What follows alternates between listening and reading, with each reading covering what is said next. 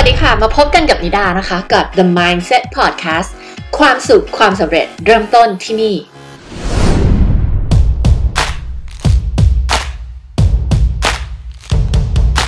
ต้อนรับเข้าสู่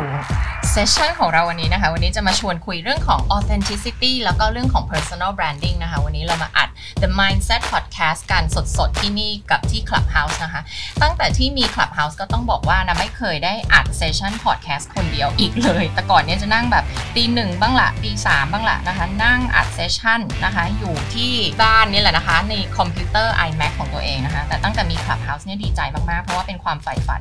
ของคนทำ podcast ที่จะได้มีคนมานั่งฟังสดๆกับเรานะคะ แล้วก็สามารถที่จะมาถามคำถามด้วยนะคะว่าแอบสิ่งที่พูดไปมีใครมีคำถามหรือว่าอยากจะได้รับคำปรึกษาก็สามารถมา Q&A กันได้นะคะ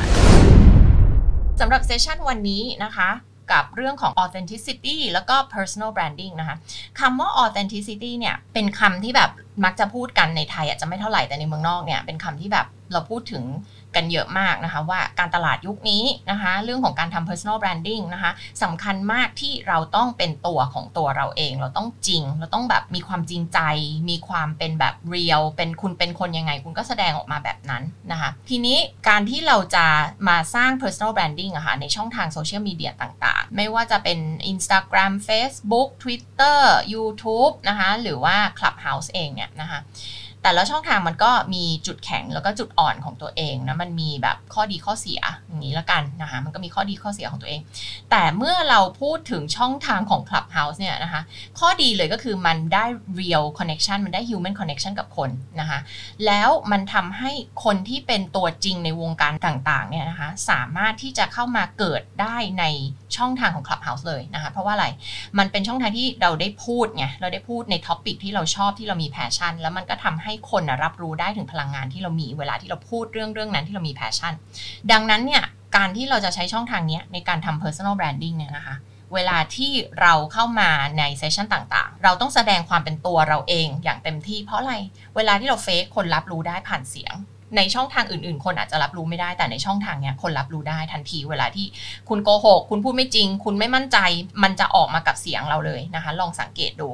ดังนั้นอะ ถามว่าถ้าเราอยากจะสร้าง personal branding ในช่องทางของ Clubhouse อะค่ะขอให้เราออกมาพูดในเรื่องที่เรามี passion เรื่องที่เราถนัดเรื่องที่เราชอบ เรื่องที่เราสนใจ ส่วนเรื่องที่เราไม่ได้เชี่ยวชาญหรือไม่ได้สนใจก็ไม่ต้องพูด คืออะไรก็ตามที่เราพูดในช่องทางนี้นะต้อง add value ให้กับ conversation นั้นๆ หรือว่า stage หรือว่าห้องนั้นๆนะคะในเมืองนอกเขาก็จะเรียกว่า stage นะตอนนี้ที่นายอยู่บน stage ตอนนี้อยู่อยู่คนเดียวเนี่ยมีคนอยู่บนเวทีแค่คนเดียวนะคะอ่าแล้วเดี๋ยวกดให้ใครขึ้นมาถามคำถามคนนั้นก็จะขึ้นมาอยู่บน stage เนี่ยเราก็จะเรียกข้างบนนี้ว่า stage เหมือนเวทีที่นักพูดขึ้นมาพูดนั่นเองมาเสวนากันอะไรแบบเนี้ยนะคะทีนี้จะบอกว่าบางคนก็ concern เรื่องที่ว่า เอ๊ะ มาพูดอย่างนี้แล้วใครจะได้ยินบ้างไหมใครจะเอาไปพูดต่อ ใครจะอัดเสียงเราไปทำนู่นทำนี่ไหมอะไรเงี้ยนะคะ แล้วก็ขอกลับมาที่คำว่าโซเชียลมีเดียเนี่ยมันก็คือคำว่าโซเชียลชื่อก็บอกอยู่แล้ว มันไม่มีอะไรที่ private ถูกไหมคะ แม้กระทั่งใน Facebook ที่เราคิดว่าเราปิด โพสต์ให้มีแต่เพื่อนของเราเห็นเนี่ยเราบอกเลยว่ามันไม่มีคำว่า private มันไม่มีอะไรที่คนอื่นไม่เห็นหรอกค่ะ อย่างน้อยทุกคนที่อยู่ใน Facebook เขาก็เห็นรูปทุกรูปที่เราโพสต์คนที่เป็นพวก Data Hacking ต่างๆ เขาสามารถดึงข้อมูลเราออกไปได้หมดนะคะ ดังนั้นทุกอย่างที่เราโพสต์ในโซเชียลมีเดียต่างๆ ขอให้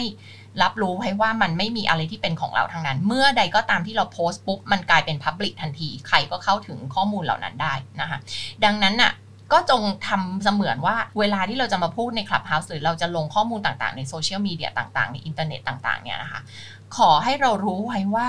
เนี่ยมันคือ Public มันคือโซเชียลเวลาเราโพสต์ไปแล้วเราพูดไปแล้วเราลงไปแล้วเนี่ย ขอให้เราพูดแต่สิ่งที่เรายินดีและพร้อมที่จะให้คนทั้งโลกอะ่ะได้ฟังได้รับรู้แล้วก็ได้อ่าน อย่างเช่นแบบอย่างเงี้ยที่เราอัดกันอยู่เนี่ยเรามา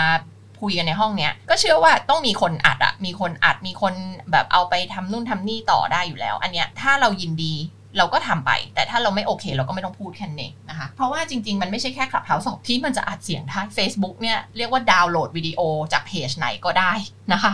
ดังนั้นเนี่ยอันเนี้ยมันไม่ได้น่ากลัวไปกว่าช่องทางโซเชียลมีเดียอื่น ๆ เลย ทีเนี้ยสิ่งที่เราพูดนะ ก็อย่างที่บอก คือขอให้มัน add value แล้วขอให้มันเป็นสิ่งที่คุณยินดีที่จะเปิดเผยต่อสาธารณชน อย่างดามาพูดเนี่ยมันไม่มีอะไรที่นาพูดแล้วมันมันเป็นเรื่องไม่จริง หรือว่ามันเป็นเรื่องที่เราไปทำอะไรที่มันไม่ดี ถูกไหมมันเป็นเรื่องดีๆทั้งนั้นเลยมันเป็นข้อมูลดีๆ มันเป็นความรู้ที่มันจะช่วยคน ทีนี้ถ้า intention เราดีคือความตั้งใจของเราดีแล้วเนี่ยนะคะ สิ่งที่เราพูดมันเป็นสิ่งที่ดีเนี่ยนะคะเราก็ไม่ต้องกังวลถูกไหมเราก็ไม่ต้องกังวลว่าเออใครจะไปทำอะไรอย่างเงี้ยยังมีเพจหนึ่งที่เขาเขียนสรุปมาดีมากเลยเป็นเพจเพจอันหนึ่งที่สรุปซึ่งไม่รู้ว่าน้องฟังอยู่หรือเปล่าเขาก็ไปเขียนสรุปที่วันนั้นเรามาแชร์ในเนี้ยนะคะ แล้วเขาก็ไปลงในเพจ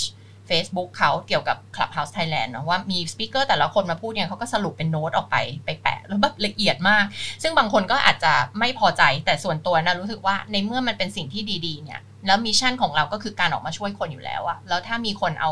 ความรู้ที่เราแชร์ไปบอกต่อทำไมเราจะไม่ยินดีนะคะอันนี้ก็เป็นมุมมองส่วนตัวของนิดานะคะทีนี้ในการที่เราจะทำ personal branding ผ่านโซเชียลมีเดียต่างๆเนี่ยนะคะแน่นอนว่าทุกคนก็อยากจะบอกว่าตัวเอง real ตัวเองจริง ตัวเองแบบมีความจริงใจ ฉันไม่ได้ fake นะอะไรเงี้ยนะคะแต่ความเป็นจริงแล้วอะเมื่อเรามองออกไปเนี่ยส่วนใหญ่แล้วก็จะไม่ใช่นะคะการที่เราจะมี authenticity อย่างแท้จริงเนี่ย มันต้องผ่านเส้นทางการพัฒนาตัวเอง กระเทาะเปลือกภาพลักษณ์ที่เราพยายามที่จะสร้างกับคนภายนอก ซึ่งทุกคนเป็นทุกคนเป็นเพราะอะไร เพราะว่าเราใช้ชีวิตอยู่ในสังคมมาเราเป็นสัตว์สังคมเนาะตั้งแต่เล็กจนโตเราถูกโปรแกรมสมองมาว่าเฮ้ยเราต้องทำตัวให้คนอื่นถูกใจเรา ให้คนอื่นชอบเรา ให้คนอื่น approve หรือว่ายอมรับในความเป็นตัวเราเนาะตั้งแต่วัยรุ่นที่เราพยายามจะแต่งตัวให้เหมือนคนอื่น ใช่ไหม เออใช้ของเหมือนเหมือนคนอื่นทำตัวเหมือนเหมือนคนอื่น หรือว่าแบบเอ้ยทำยังไงก็ได้ให้เป็นที่ยอมรับของคนอื่น ให้เขามาชอบเรามารักเรา แต่ละคนก็เป็นมากน้อยไม่เท่ากัน แต่เราทุกคนแหละ มีความต้องการในความเป็นมนุษย์ที่จะได้รับการยอมรับนะคะ จากคนอื่น มนุษย์เราเป็นสัตว์สังคมดังนั้น เราต้องการการยอมรับจากคนอื่น นะคะ ดังนั้นชีวิตที่ผ่านมาเนี่ยตั้งแต่เล็กจนโตโดยเฉพาะช่วงวัยรุ่นเนี่ยก็จะสังเกตว่าเราอยากเป็นที่ยอมรับของคนอื่นเราอยากเป็นที่ยอมรับของเพื่อนเรา มันก็เลยทำให้เราบางทีไปสร้าง image อะไรบางอย่างว่าเออเราอยากถูกรับรู้ในแง่มุมไหน เราอยากถูกมองเป็นคนยังไง อยากให้คนอื่นอะมองเราเป็นคนยังไงนะคะทีเนี้ยบางครั้งอะคนคนนั้นที่เราพยายามจะเป็นอะมันอาจจะไม่ใช่ตัวเราจริง ๆ นะคะมันอาจจะไม่ใช่ตัวเราจริงๆมันอาจจะไม่ใช่ว่าเราถึงกับเฟกหรอกแต่บางทีเราพยายามมากเกินไปที่จะเป็นอะไรบางอย่างที่จริง ๆ แล้วเราไม่ได้เป็น ทีนี้เมื่อกลับมาถึงคำว่า authenticity อะมันก็คือการที่เราเนี่ย เรียลเรามีความแบบเรามีเรื่องราวชีวิตอะไรเราก็สามารถเล่าได้ เปิดเผยได้ไม่ได้แปลว่าต้องเล่าทุกเรื่องโหแบบมีเรื่องดราม่าอะไรในชีวิตต้องมาเปิดเผยมาเล่าหมดอะไรเงี้ยไม่ใช่ เวลาเราจะออกมาเล่าในโซเชียลมีเดียเราก็ต้องดูด้วยว่าคอนเทนต์ที่เรามาเล่าอะ story ของเรามัน inspire คนอื่นหรือเปล่า มัน add value ให้กับคนอื่นหรือเปล่าคนอื่นเขาฟัง story ของเราเขาฟังเรื่องราวของเราแล้วเนี่ยมันเพิ่มคุณค่ามันเพิ่มประโยชน์อะไรกับชีวิตคนอื่นหรือเปล่า แต่เวลาที่เราแชร์เราแชร์จากมุมความ real อะความจริง ความจริงใจ เราไม่ต้องปรุงแต่งเราไม่ต้องแบบ พยายามที่จะเป็นคนอื่น เราเป็นตัวเราในแบบที่เราเป็นนี่แหละนะคะซึ่งนะเชื่อว่าการที่เราจะประสบความสำเร็จในช่องทางของ Clubhouse เนี่ย มันคือตัวเราเนี่ยจะต้องเรียว เพราะว่าอะไรเพราะว่าผ่านเสียงเนี่ยคนรับรู้ได้ ว่าเฮ้ยคนนี้จริงไม่จริง คนนี้โกหกไม่โกหกคนนี้รู้จริงหรือไม่รู้จริงถูกไหมคะมันรับรู้แล้วมันเรียวทานมากๆ คือเราไม่มีเวลาไปเตรียมสคริปต์มาตอบอะไรเงี้ยดังนั้นเนี่ยขอให้เราเรียวและขอให้เราจริงใจเนาะเวลาที่คนมาถามเรื่องที่เราไม่รู้ เราก็ตอบไปเลยว่าเราไม่รู้ถูกไหมอย่าพยายามที่จะไปรู้ทุกเรื่อง หรือพยายามที่จะตอบเหมือนว่าเรารู้ทุกเรื่องนะคะเพราะว่ามันไม่มีประโยชน์นะคะ นี้เป็นเรื่องของการที่ยุคนี้นะคะ เรื่องของการที่จะทำ personal branding อย่างแบบนะช่วยคนที่เป็นผู้บริหารเจ้าของธุรกิจหรือ CEO เวลาที่ต้องการทำ personal branding ของตัวเองเนี่ยกลับมาค้นหาตัวเองก่อนนะว่าเราอยากเป็นใคร ตอนนี้เราเป็นใครแล้วเราอยากเป็นใครคำว่าอยากเป็นใคร คุณอยากเป็นใคร คุณมองเห็นตัวเองเป็นยังไงใน 1 ปี 2 ปี 3 ปีข้างหน้าเนี่ย ไม่ได้แปลว่าให้คุณไปปรุงแต่งเพื่อให้คุณเป็นคนคนนั้น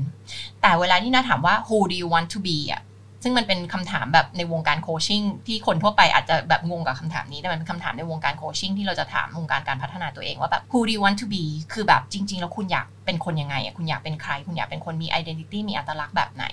นั่นแปลว่าคุณอยากเป็นใครในเวอร์ชั่นที่ดียิ่งขึ้น เมื่อเทียบกับตัวคุณในวันนี้ นะคะคือไม่ได้แปลว่าให้คุณไปเฟกหรือว่าไปปรุงแต่งหรือไปเป็นคนอื่น ให้คุณ develop จากตัวคุณที่คุณเป็นตัวคุณเองในวันนี้นี่แหละนะคะ แล้วพัฒนาต่อยอดไปเป็น better version ทีนี้ better version ของคุณใน 1 ปี 2 ปี 3 ปี 5 ปีต่อจากเนี้ยมันเป็นยังไงเนี่ยอะนั่นเป็นคำถามที่นาต้องถามคุณว่า คุณอยากจะเป็นใครนะเออ who do you want to be นั่นแหละนะคะ ซึ่งอันนั้นก็คือจะมาวางแผนเมื่อเราได้แล้วว่า วันนี้เราอยู่จุด A นะ วันข้างหน้าเราอยากไปอยู่ที่จุด B แล้วอยากเป็นคนคนนี้นะคะมีลักษณะแบบนี้มี mindset แบบนี้มีแนวคิดแบบเนี้ยเป็นคนแบบเนี้ยนะคะแล้วเส้นทางที่เราจะเดินทางจากจุด A ไปจุด B นั่นแหละเราต้องทำอะไรบ้าง เราต้องพัฒนาตัวเองยังไงบ้าง บางคนชอบมีความเข้าใจที่ผิดว่าแบบอ๋อถ้าฉันแบบอยากจะ authentic นะฉันอยากมี authenticity แปลว่าฉันต้องแบบ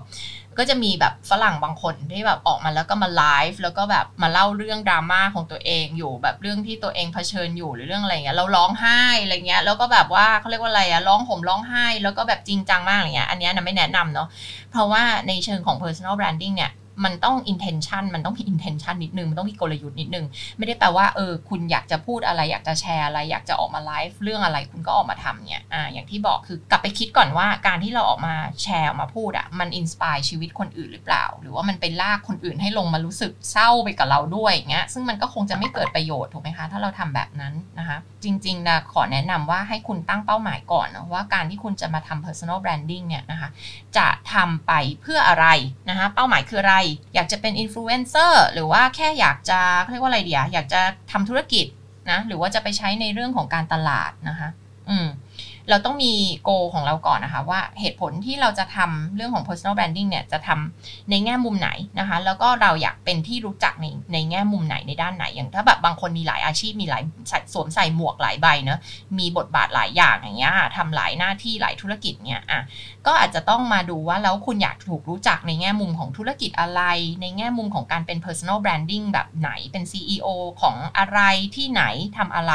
อย่างเงี้ยอยากให้คนรู้จักคุณในในด้านของอะไรอยากให้คนจำจดจำคุณนะในในเรื่องอะไรบ้างเนี่ยอันนี้ต้องสำคัญต้องมาก่อน หลังจากที่คุณได้ได้คำตอบตรงนั้นแล้วนะคะ คุณถึงจะสามารถที่จะไป create content ต่อนะคะ ว่าเออคอนเทนต์ต่างๆ ที่คุณจะออกมาพูดนะ stage ต่างๆ ที่คุณจะไปพูดหรือว่าในโซเชียลมีเดียต่างๆ เนี่ยคุณอยากจะโพสต์เรื่องอะไรนะคะ มันก็ขึ้นอยู่กับตรงนั้นนะคะมิเชลอยากมาพูดคุยร่วมกันไหมคะ เพราะว่ามิเชลเป็น PR ด้วยเนาะทำเรื่องของ PR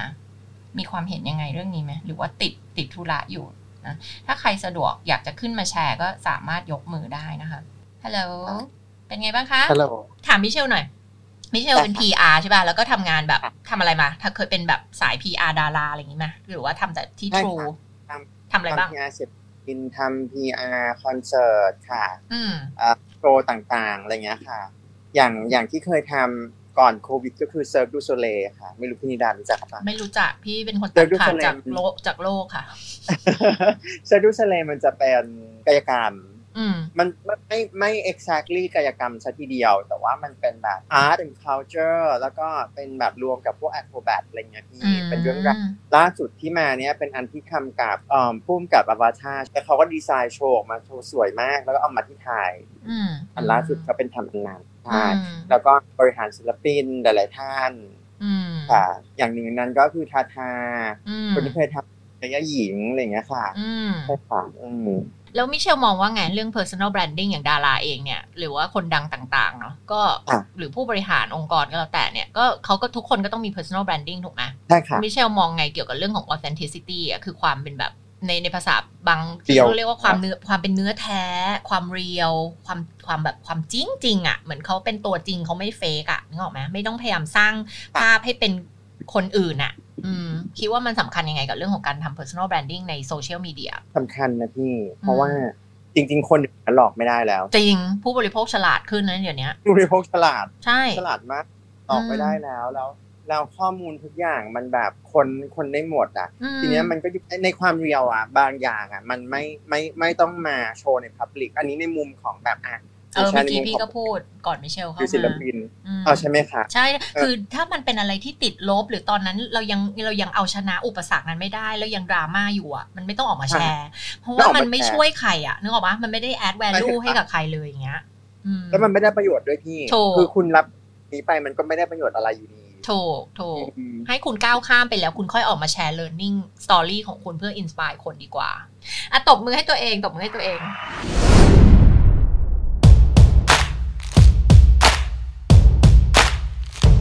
แล้วพบกันใหม่กับ The Mindset Podcast ความสุข ความสำเร็จ เริ่มต้นที่นี่ ติดตามนิดาได้ตามช่องทางต่างๆในต่อไปนี้นะคะ ช่องทาง YouTube โคชนิดา Facebook Page โคชนิดา Instagram ใหม่ของนิดานะคะนิดาเลิศ .th และ Clubhouse นิดาเลิศ N I D A L E A R D นะคะ แล้วอย่าลืมกด subscribe The Mindset Podcast กันด้วยนะคะ การกด subscribe จะได้ไม่พลาดการแจ้งเตือนเวลาที่มี episode ใหม่ๆ ออกมาค่ะ แล้วนิดาจะขอบคุณมาก ๆ เลยนะคะสำหรับใครที่ฟัง The Mindset Podcast แล้วรู้สึกว่าได้คุณค่าได้ประโยชน์ อยากจะขอให้ช่วยกดรีวิว podcast ให้ด้วยนะคะ จะช่วยพอดแคสต์ของเราไต่อันดับเป็นพอดแคสต์อันดับต้นๆได้ไวขึ้นทำให้คนได้ฟังเพิ่มมากขึ้น แล้วก็ได้ประโยชน์จากพอดแคสต์ของเราเพิ่มมากยิ่งขึ้นค่ะ หากคุณเป็นเจ้าของธุรกิจ Expert Base ธุรกิจ Coaching Consulting หรือธุรกิจ Service Base และสนใจสมัครเข้าออนไลน์เวิร์กช็อปกับนิดานะคะ เป็นเวิร์กช็อปที่จะช่วยคุณคิดแพ็กเกจตั้งราคา เพื่อขาย Expertise และ Service ของคุณนะคะ เป็นเวิร์กช็อปกลุ่มเล็กๆ ทาง Zoom นะคะให้ส่งข้อความมาได้ที่ Facebook Page โคชนิดา หรือ Instagram ใหม่ของนิดานะคะนิดาเลิศ .th แล้วพบกันใหม่กับ The Mindset Podcast พื้นที่สำหรับทุกคนที่ต้องการค้นหาเป้าหมายชีวิต ดึงศักยภาพสูงสุดของตัวเองออกมา แล้วสร้างชีวิตในแบบที่ฝันเอาไว้ The Mindset Podcast ความสุขความสำเร็จเริ่มต้นที่นี่